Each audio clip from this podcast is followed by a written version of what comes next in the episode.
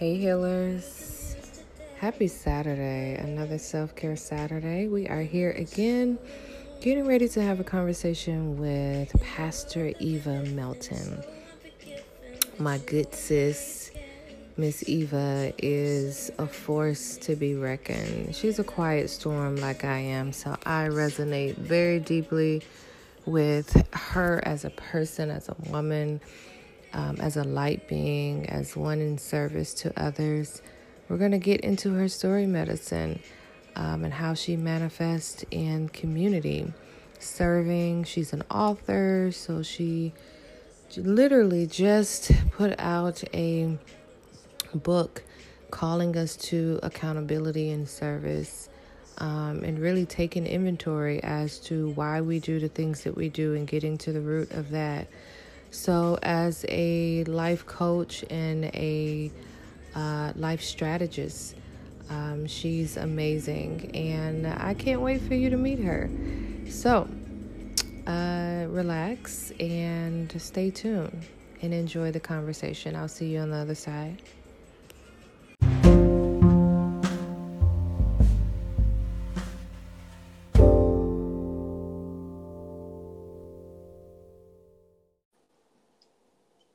Hello, Eva.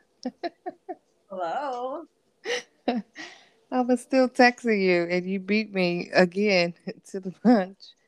You hear me okay? I can hear you okay. I was literally still texting you, in the middle of texting you, and you just hopped on. Here we are. Happy Self-Care Saturday. How are you? I'm doing awesome. How about you? I am well. Can you hear me okay? I hear you perfectly. Yay. All right, so we'll just dive right in. This is a continuation from our live that we had a week ago, and which was very delicious and juicy. I'm still getting some side DM messages inquiring and just some nuggets that you shared. So I'm going to ask you to jump in real quick and tell the people who you are, your name, you know, all the good stats. Where are you? And how are you showing up in the community today? All right. So I'm Eva Melton. Grateful to be here. I hail from Selma, Alabama. I live currently in Birmingham, Alabama. I am a pastor positionally, but I also serve as a spiritual guide by way of what I would call being accountability coach, spiritual accountability coach, and life strategist. And so that is how I show up in the world. Nice. So we have a bit of a tradition, which we did a little bit on the live, but here on the podcast, this is where I take advantage of this intimate behind the scenes time. And I like to dive deeper into your story medicine. So I'm going to ask you to give me a heart check. Take 30 seconds. And just whatever's on the surface of your heart, just do a little self-inventory. So where are you? What are you feeling? How are you feeling externally, internally? Yeah, all that jazz. Heart check time. And go. I'm grateful in this season of reminding myself, Queen, get back on your throne, and just waiting and watching as the universe brings the things to me that I need without my need to control or watch over so closely. And so that is really the season that I'm in, just sitting, some call that high priestess. That's what I call it. And that is literally, I feel like, the season I've been in for the last couple of weeks. High priestess season. That's a message in itself. That's a sermon as well.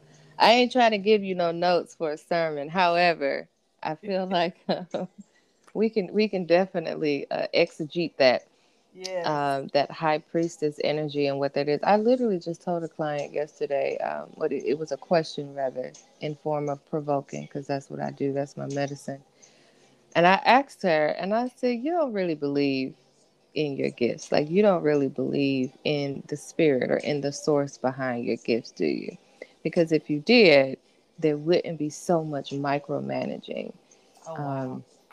And I don't think, and this is for all of us, just a self-inventory check for all of us, because faith and worry comes from the same energy. There is this persistent, relentless, repetitious, ongoing energy that we put towards a thing. And just, you know, just to take a little self-inventory to ask, well, what is the root of that energy? Is it faith or fear? Like, am I focused because I'm scared and I'm trying to micromanage and I'm trying to be the annoying manager overseeing a project that was already given to a group? And I keep stepping in the room, trying to sit at the spiritual table, asking my guides and my spiritual goons, y'all got it? Y'all, you sure? Okay. Did y'all delegate? Okay. So who gonna do what? Like, that's not my business. So I didn't mean to do this.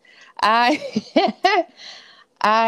highlight that because it is a place I think that we all ebb and flow from, faith or fear. And Eva, I'm going to ask you to real quickly just share a little bit of that dynamic with your relationship between faith and fear, ongoing as of today. And how did that bring you to write this book that I would into? Well, I think, you know, for me, there's always this element, I think, element of fear. It never completely goes away, especially when you're continuously expanding or ascending. So there's always this element of fear. Faith is grown out of as you know, get past one level or you expand to another level of consciousness. I think that our faith increases, but there's always this element of fear. But you can have fear and faith kind of exist and have the courage to do it anyway. Yeah. To trust, to have faith.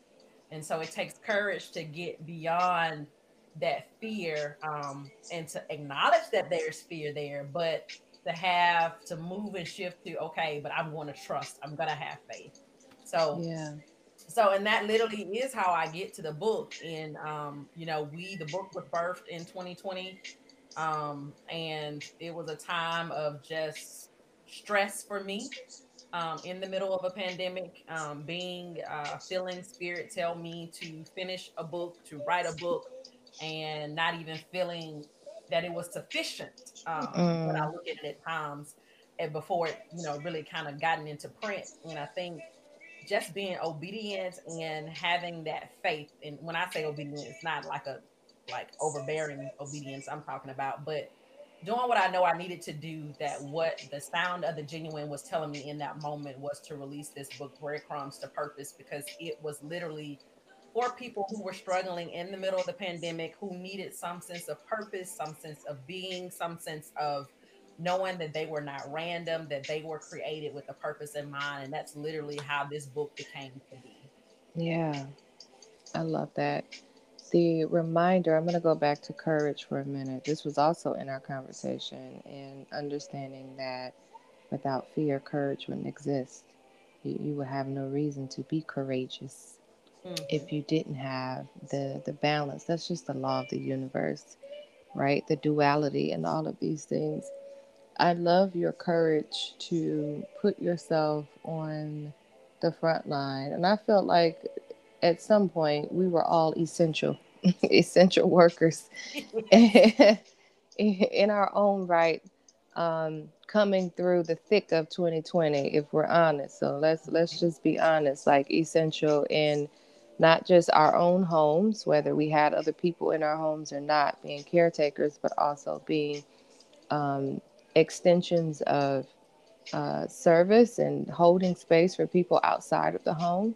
And I mean, you have a church, you know, that makes you essential, not just from the pulpit, but just being available, being able to answer your emails, being able to pick up your phone, being able to answer questions, being able to speak to, through breadcrumbs to purpose, speak to the fear and the just the hesitancy and the collective grief and all that for people.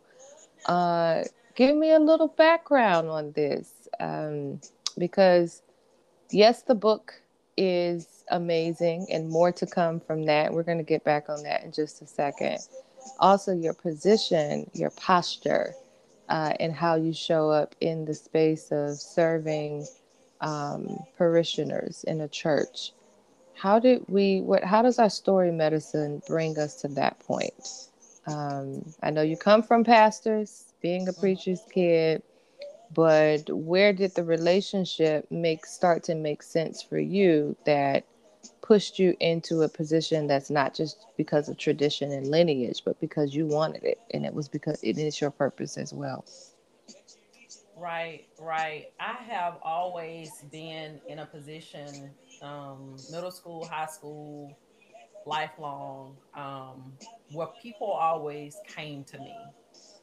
Not just for advice, but for answers, like not necessarily my words for just advice, take this as advice, but that I held the answer to what they needed.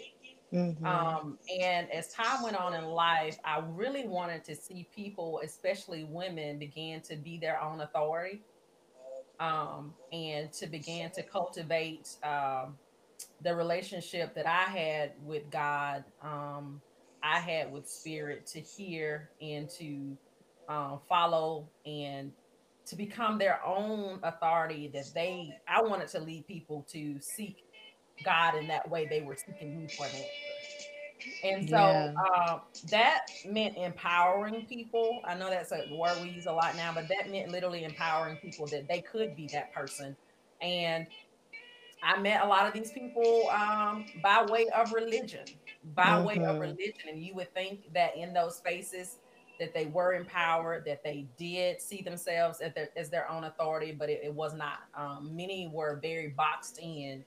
I myself was boxed in, and it was one of the reasons I ended up in seminary. I didn't end up in seminary because I felt a call to pastor. I ended up in seminary because I was struggling with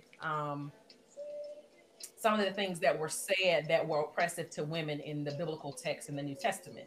Mm-hmm. And so as I began to become liberated and to understand and realize who I was outside of this biblical text, that I am this limitless being, as the terminology that you taught me, I was in a better position to allow other women and to help other women find that same space. So that's really that's the biggest joy for me, helping other people. I just want to see people be free to live.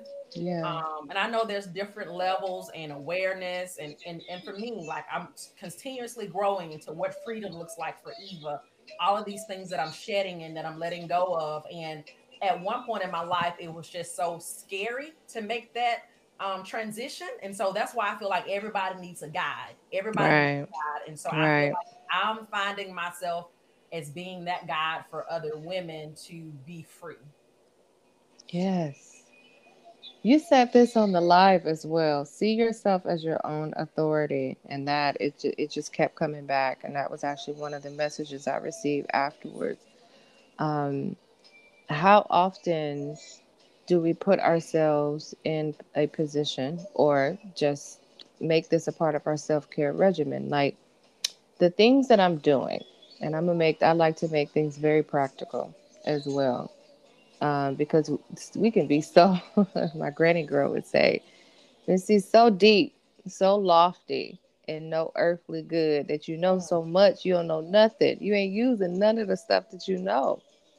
So if my goal is to see myself as my own authority, however, my habits, my patterns every day contradict that, which means they put me in a position where I feel a slave to my thoughts, my emotions, the food I eat, my perception of my body, the people that I talk to, the information that I take in, whether from family, from culture, from social media, from media as well. When I feel pressured, social justice happening amidst the pandemic, the world watches a man be lynched, right? Mm-hmm. And people are sending these videos like wildfire through my timeline.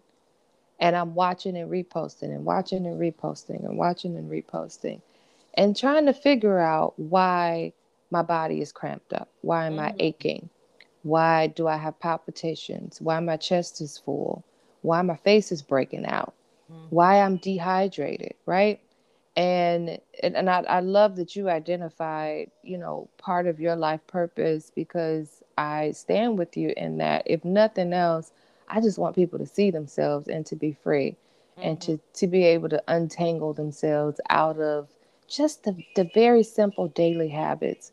So going back to seeing yourself as your own authority, but my lifestyle, my daily habits, the way I show up every day might contradict that. What would you say to not just a parishioner, but just a client, anyone that you cross paths with that says, you know what, I'm struggling identifying. I know that I can be my own authority. However, I still feel subjected to, a slave to these things that are happening every day. What's your medicine for them? Yeah. And I will say, this is particularly an issue for women because the whole world from the day that we're born tells us how we should be. Mm-hmm. And we take that on, and it's from childhood, we're hearing how we're supposed to be a mom, a wife, all these things that we're supposed to be, what we need to do with our bodies, abort, not abort, all these things. Mm-hmm. And I literally tell people the first step is that you have got to slow down. You've got to, at some point, almost drop everything that's on your plate to see what you need to put back on there. Like, mm-hmm. I was like, you got to clean your plate off, be still, listen, to get into a ritual of meditation so that you can hear your own voice. And there's so much that I feel like gets layered on us as far as responsibilities that we have, that we begin to build life for everybody else but for ourselves. Mm-hmm. And we lose ourselves. And I just don't feel like God created our lives to be that way. And so that piece of getting women, and I say women because that's my primary audience, getting them to slow down. Yeah. Getting them to say no, because that means you have to say no to some things. And just literally almost starting over, cleaning your plate and only putting back on those things that are nutritious, that serve you, that are beneficial to you, is literally how you have to start. There's no... I've learned that slowly trying to take this off and take that stuff off, it almost has to be drastic. Scrape that plate. I like how you said clean that plate off. Stand over that trash can and scrape that whole plate in there. Yes. Oh my goodness, that's so good. You mentioned rituals and alchemy, and or I mentioned alchemy, but you said rituals, which, you know, that's my jam. I love rituals. I love the energy and the vibration from that, and understanding what a ritual is as a tool externally that's going to match and complement where I am and who I am internally. And there is a fine line that we walk with being addicted to the ritual itself without seeing its value, like its true value. Yes. So we have this same... you know, person, right? You just gave them their medicine on what to do, and they said, I'm overwhelmed and I'm distracted. I know I can be my own authority, my own voice of authority, and what do I need to do to anchor myself? And say, okay, so you say, okay, go scrape your plate. Stand over that trash can and scrape your plate and create a ritual for yourself. And I'm going to ask you to step into this medicine and be transparent. What do your rituals look like? Do pastors have rituals? Yes. And what do they, how do these rituals every day, if these are rituals that you fall into every day, how do they further the mission for you to being your own voice of authority? Yes. So, I have rituals daily. I have rituals when I'm meeting with a client. I have different rituals for when I'm standing up, addressing, you know, in the sermonic moment. as ways, number one, to cover myself. And because I mean, so many different types of energy show up in a space. And for me, the most important thing for me is meditation. Because so much can go on in the world. I'm not big on the TV, but somebody can call you and you answer the phone at the wrong time, or but you are serving, you're showing up to serve others. So that's a different layer of accountability to you.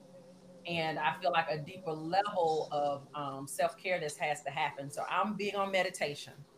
I am big on sage. I'm big on crystals. I'm big on baths. I am big on affirmations. Affirmations are huge for me, and I have to not just say them to myself in my mind. I have to verbally speak them. Many times just because of what I could be faced with.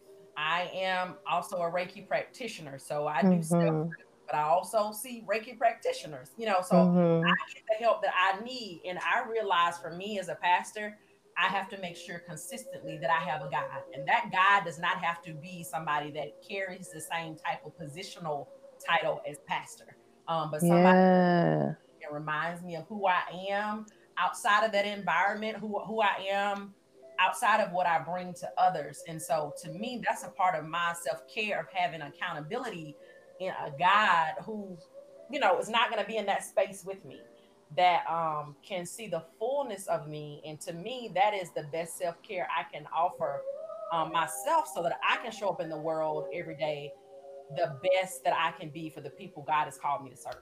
Oh, Lord Jesus. Okay, get to the side. Get to the side of the ring.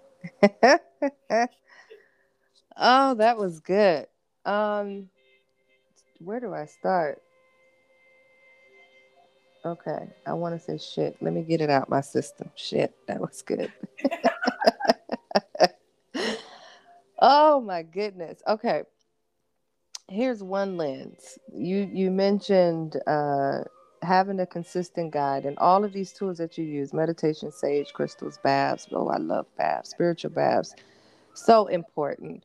But using all of these tools as a consistent guide in your life, because one thing you highlighted was, I cannot see the fullness of me.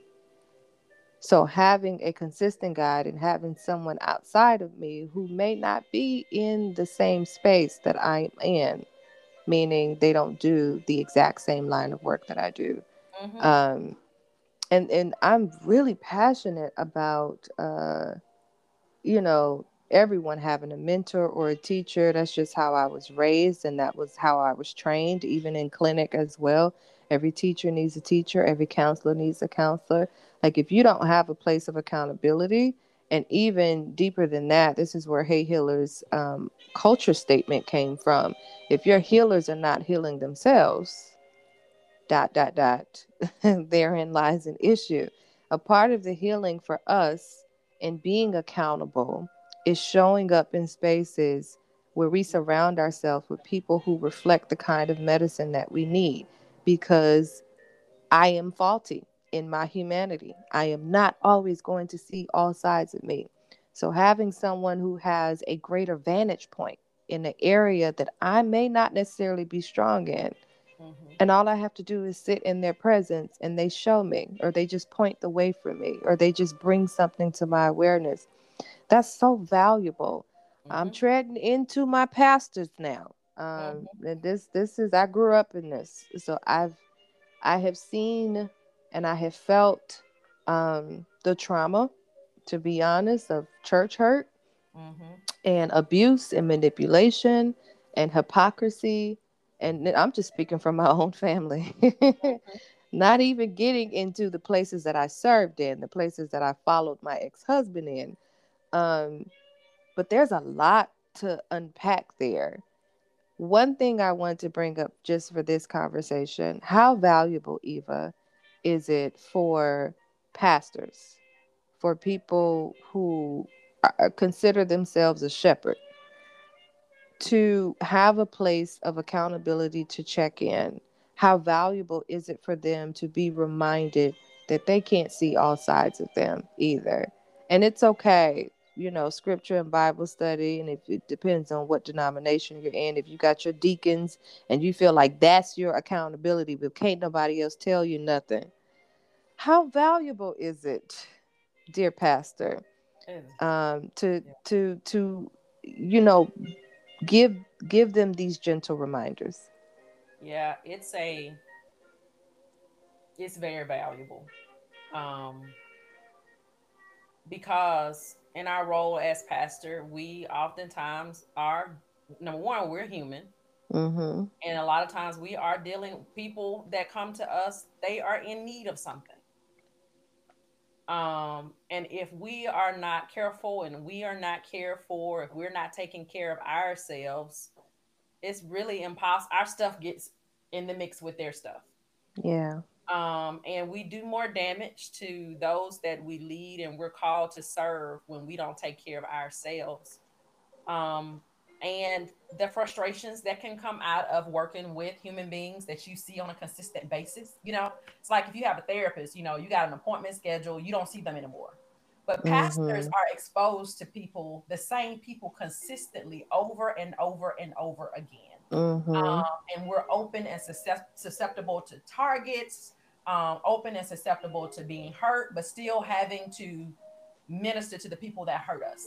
And we need spaces where we can go outside of the spaces we're called to serve to, number one, talk about what we are experiencing, but then also be reminded of our own humanity, get our own accountability, have our checks and balances. Like I like to say, you like to say when we talk, have people that can see that spiritual side of us.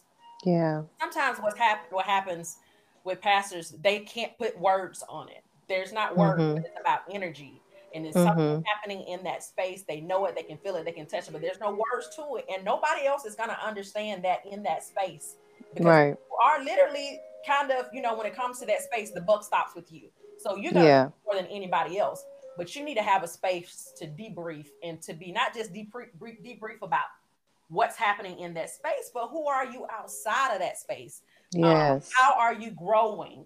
Are you consistently, because sometimes you are the top person in that space, are you still growing? You know, are you being accountable for your own growth? And so that's a topic that is just near and dear to my heart because I come from a family of pastors, and I've just seen so much in the line of church that I just know I have made, I just told God, like, there's some things I don't want to ever do, or positions I don't ever want to be in, and just give me who and what I need to help me on my path. And I'm not necessarily always looking for that to be another pastor per se. Right, right. Just give me who and what I need to help me along my path. And that concludes our TED Talk. No, seriously. No, that was... That's a mantra and listen, that's an affirmation and a prayer in itself. Just give me who and what I need, because I don't know. I don't always know. That's also something that a part of my prayer in the form of a question. Every day I wake up, who's manifesting me? And that's my way of opening up to, I don't exactly know. Now I have an idea. I might know the demographic. And sometimes we can be so hard-pressed about, this is who I serve. These are the kind of people that are, you know, in my network. Mm-hmm. You know, this is who's on my timeline. Right. I'm literally, like, I'm talking to the same Facebook friends over and over again, and just to the people that are in my Instagram circle. What? Oh, gosh. Just the disadvantage of being so rigid about the way you serve and share and express a gift that don't even belong to you.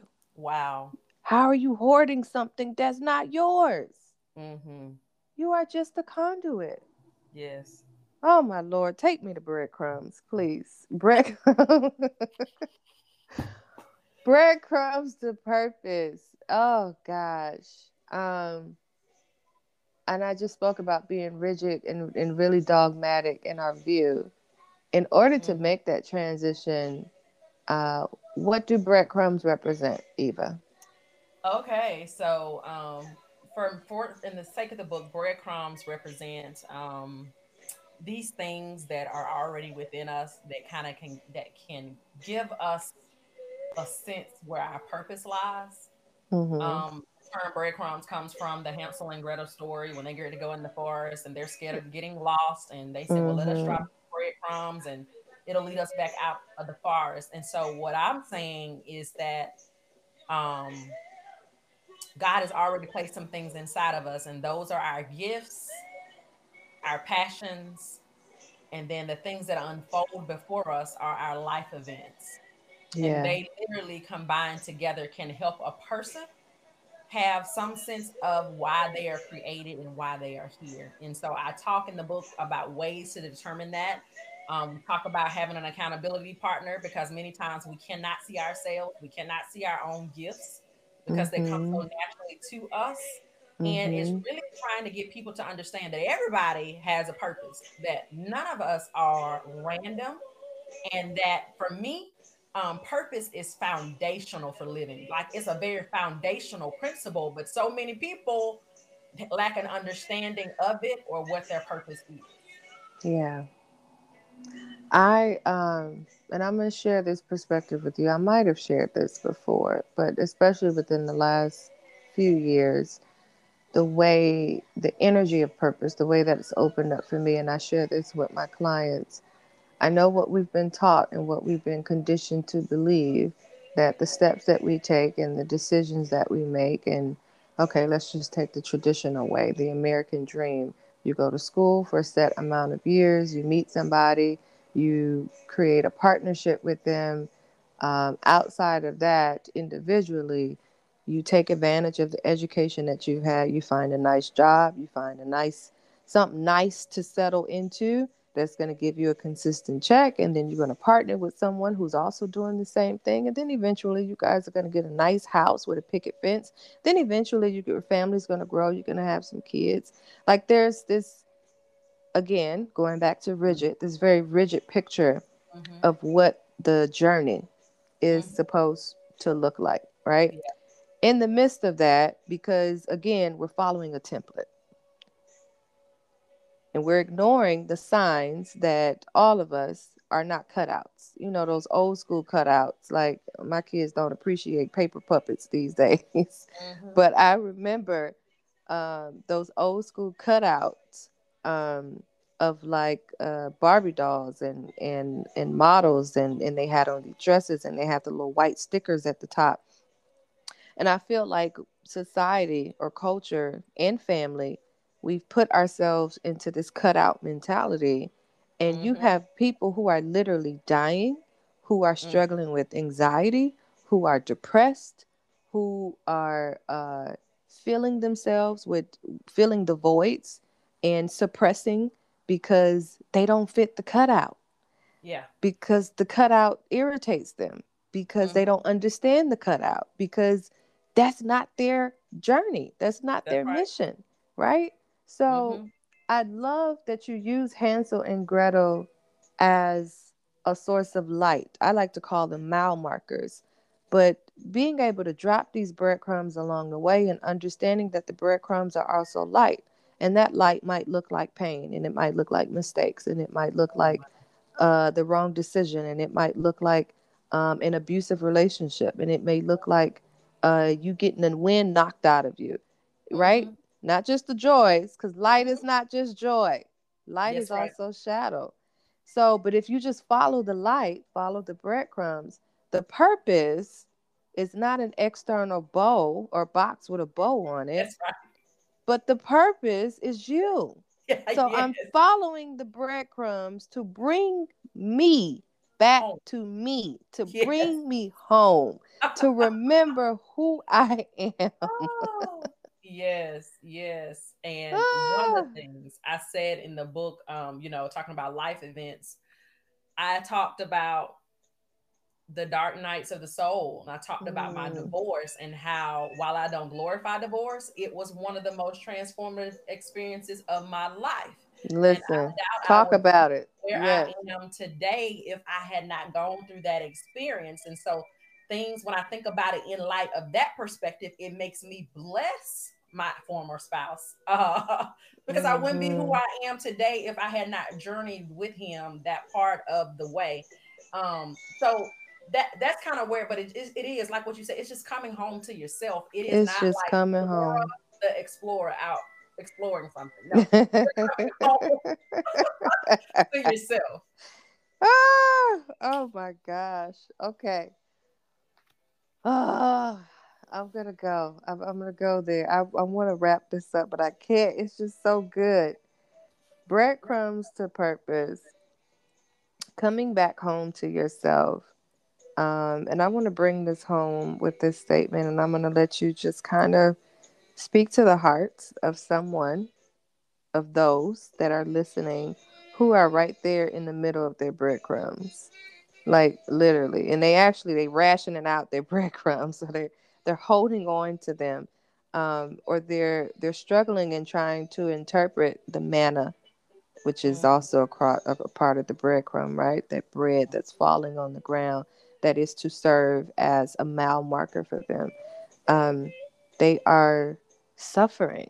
And the way I translate suffering is resistance. Mm-hmm. And I want you to speak to their hearts, in the way that you would in this book, Breadcrumbs to Purpose, about coming home and that resistance, or relinquishing the resistance to coming back to yourself, because every experience, every person, everything that crosses our path is a reflection to bring us back home to ourselves. Yes. What would you tell that soul? I would tell that soul to really, instead of resist, to lean in, and ask spirit to give you a higher perspective of what's happening around you, and to really surrender to what is happening. Don't try to force, don't try to wish it away, but surrender to what is happening around you, and to lean in more to the spirit. And so when we lean in more to the spirit, I think the spirit automatically gives us a higher perspective. I'm seeing this image of, like, come to the mountaintop. Try to get your life from the mountaintop, from a higher perspective, out of the emotion of it. And you can begin to see all of the moving pieces and the parts that, in the end, somehow this will serve you. Yes. And sometimes when we resist certain things in life, that is the very thing that is to awaken us. So we cannot resist it. That there may just very well be a lesson in that. I tell this story a lot of times, and I feel like it's applicable. When I went through my divorce, I remember not really being fully on board with it, not really fully understanding it. But once I surrendered that, hey, number one, it's going to happen anyway. Yeah. But once I surrendered the thought and the anxiety around it, I almost constricting myself around it, and I looked at it from a higher perspective, the situation actually ended up serving me. And if I had not come to the mountaintop and to look down at my life from that perspective, I would not have understood, not that I needed to understand, but I would not have been able to kind of release and go through and be where I am today. Eva, you trying to preach to us today? You giving us a little bit of that sermon. Y'all, did y'all catch that? It was the tone for me, baby. She switched over real quick. I know I preach a tone when I hear one. She switched over. If I had an organ, I would have followed you. I heard it. I heard that switch. Listen, that higher perspective is gold.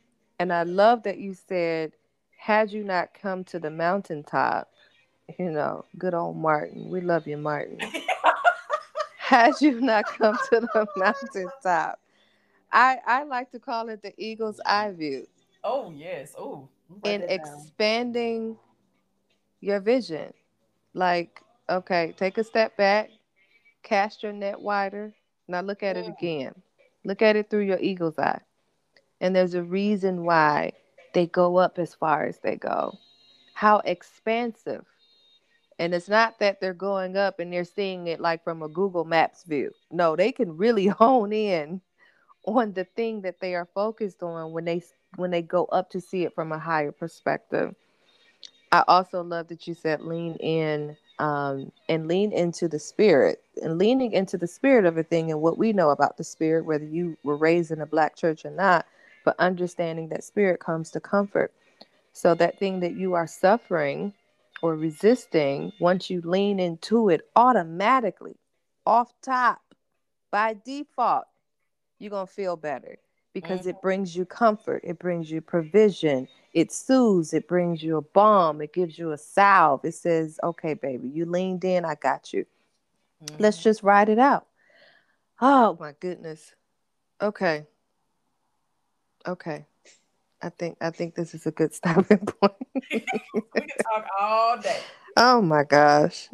This is good. This was good. I feel like you may be another part two somewhere in June. I definitely want to open this up also because another book is coming, and I want you to talk about your projects that are coming. You gave us a preview on the live. I Dare You to Be Free, and a couple of us started running like in place when you said that. So would you tell us where you're headed? What is to come? What other projects can we expect? Yes, I'm headed. I'm currently working on, or should be working on, and editing my second book, I Dare You to Be Free. And the way I see it, that it will be a somewhat of a comfort, support for those who are seeking healing and liberation, but also those that are guiding people to healing and liberation. Yeah. And also still taking clients for my coaching program, but it's really kind of spiritual coaching. I am relinquishing or delegating. I'm delegating more duties at the church to others. Yeah. So it is my goal to really be positioned in a place to help more people in a way that brings about transformational value. Mm-hmm. Talking about the rituals, I don't want to get caught up in the ritual of Sunday after Sunday after Sunday, that the principles and the transformation that are supposed to be happening to individuals in their lives, that they don't even have, there's not even the space for me to do that type of work. And so I am literally listening to the spirit, literally trusting, literally knowing that everything is falling into line, coming into the space that I need to be able to fully do what I need to do and how I need to show up for people. So, yeah. Eva, I just love you. I'm going to go ahead and give you your flowers right now. And this was a practice I shared at the retreat. And I told people I really, speaking of leaning into, like to lean more into in the moment, right there, not waiting for a special occasion, but in the moment, telling people how they make you feel, because they need to know. Yes. And you need to know. I liked you from the start. I will tell you that. I liked you back in 2007 when this first started, and I didn't have to, you know, I'm a watcher and I'm an observer. I didn't have to talk to anybody, and it was a lot of folk I didn't talk to and I didn't like. However, I liked you from the start, and it wasn't just to that honey gold sandy hair that you had, that shortcut.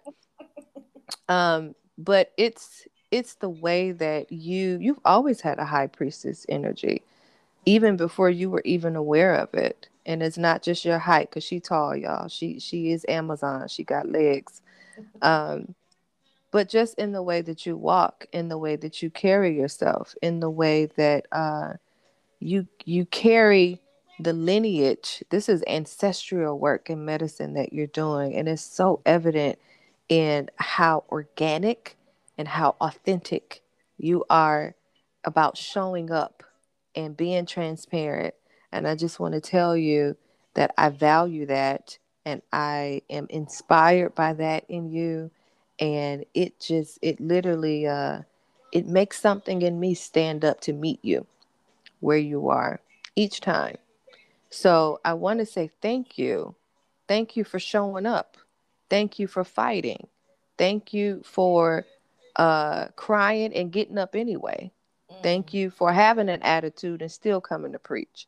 Thank you for, thank you for all, listen, all the stuff behind closed doors that people don't see once you get into the posture, into the position. Thank you for that stuff. And thank you for just continuing to say yes every day, because I know this is also medicine for you. And yeah, I love you to life. I do. Ow. All right. How can the people find you? You can find me on my website, evamelton.com. It connects to all of my social media accounts. But if you go to any major platform, social media wise, you look up Eva Melton, you'll come across me. The book can be found on Amazon or at evamelton.com. But that, my website is kind of like the one-stop shop where you can get all things Eva. All things Eva. All right. Take us out with some deliciousness. Would you leave us with a quote or an affirmation that is dear to your heart? What do you want us to focus on today? Well, I'll give you two. The one you gave me, the universe is in love with you. And the next one is, Queen, get back on your throne. Ooh. Get over there and sit down where you're supposed to be sitting down at. First, wait a minute. First, she says, get over there and scrape your plate. And scrape it good over that trash can. Get it all off.